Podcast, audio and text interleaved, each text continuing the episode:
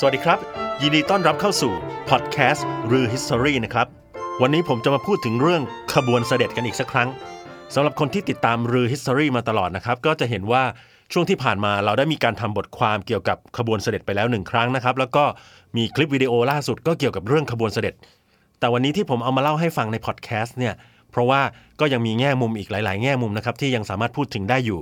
อย่างในคลิปวิดีโอนะครับเราก็พูดถึงแนวทางในการจัดการอำนวยความสะดวกด้านการจราจรให้กับขบวนเสด็จ โดยไม่ให้กระทบกับประชาชนว่ามีแนวทางอย่างไรบ้าง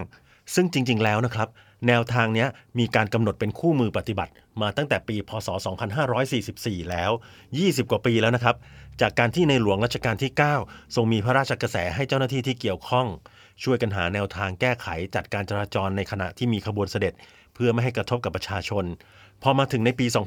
2553 สำนักราชเลขาธิการก็ได้ประสานงานกับสำนักงานตำรวจแห่งชาติ ตามพระราชปรารภของในหลวงรัชกาลที่ 9 เพื่อที่จะหาแนวทางอีกครั้ง ในการอารักขาขบวนเสด็จไปพร้อม ๆ กับการอำนวยความสะดวกให้ประชาชน และแนวทางปฏิบัตินี้นะครับ ก็ได้มีการปรับปรุงอีกครั้งในปีพศ 2563 เพื่อให้มีความเหมาะสม โดยที่คำนึงถึงผลกระทบของประชาชนเป็นหลัก จากที่ผมเล่ามาให้ฟังทั้งหมดเนี่ยนะครับ ก็จะเห็นได้ว่าสถาบันพระมหากษัตริย์ รับรู้ถึงปัญหาและความเดือดร้อนของประชาชน สิ่งสำคัญก็คือสถาบันพระมหากษัตริย์ ปรับตัวมาโดยตลอด โดยยึดโยงกับประชาชนเป็นหลักเสมอ แต่ถ้าเราพูดถึงว่าทำไมต้องมีขบวนเสด็จ ก็ตอบได้ว่ามันเป็นเรื่องของความปลอดภัย ที่รัฐจะต้องจัดให้กับประมุขของประเทศ ซึ่งเป็นหลักสากลทั่วไปอยู่แล้ว การคุ้มครองความปลอดภัยให้กับประมุขของประเทศ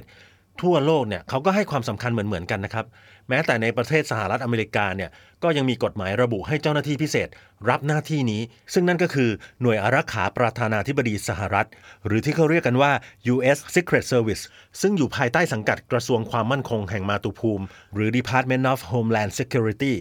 ซึ่งเจ้าหน้าที่ของ U.S. Secret Service เนี่ยจะมีอำนาจในการจับกลุ่มและตรวจค้นได้ โดยที่ไม่ต้องผ่านกระบวนการทางศาลซึ่งเป็นอำนาจในเชิงรุก แตกต่างจากการคุ้มครองถวายความปลอดภัยของพระมหากษัตริย์ไทยเลยนะครับ เพราะว่าผู้รับผิดชอบหลักเนี่ยคือกรมราชองครักษ์มีอำนาจในการสั่งการทหารตำรวจ เฉพาะกรณีที่พระมหากษัตริย์อยู่ในพระราชวัง หรือเสด็จยังที่ต่างๆ เท่านั้น เป็นการปฏิบัติงานในเชิงรับ ไม่ได้มีอำนาจในการตรวจค้น สืบสวน จับกลุ่มบุคคลใด ๆ โดยอำนาจในการสืบสวน ตรวจค้นจับกลุ่มเนี่ยจะเป็นของเจ้าหน้าที่ตำรวจ ตามประมวลกฎหมายวิธีพิจารณาความอาญาซึ่งเป็นกฎหมายปกติอยู่แล้ว ราะฉะนั้นเนี่ยการที่มีคนบางกลุ่มพยายามจะปั่นกระแสว่าขบวนเสด็จได้สร้างความเดือดร้อนให้กับประชาชน เป็นสิ่งที่เราต้องทำความเข้าใจกันครับ ว่าเจ้าหน้าที่เนี่ยเขาก็ต้องอารักขาตามพระราชบัญญัติถวายความปลอดภัยพศ 2557 มาตรา 7 เพื่อที่จะถวายความปลอดภัยให้กับขบวนเสด็จในขณะพระราชดำเนิน ซึ่งก็ไม่ต่างจากประเทศอื่นๆ ทั่วโลกที่เขาต้องอารักขาประมุขของประเทศของเขาสำหรับประเทศอื่นๆนะครับ ผมไม่แน่ใจว่าเขามีแนวทางในการอารักขาประมุขของประเทศของเขาแบบไหน ที่จะอำนวยความสะดวกให้กับประชาชนด้วยหรือเปล่า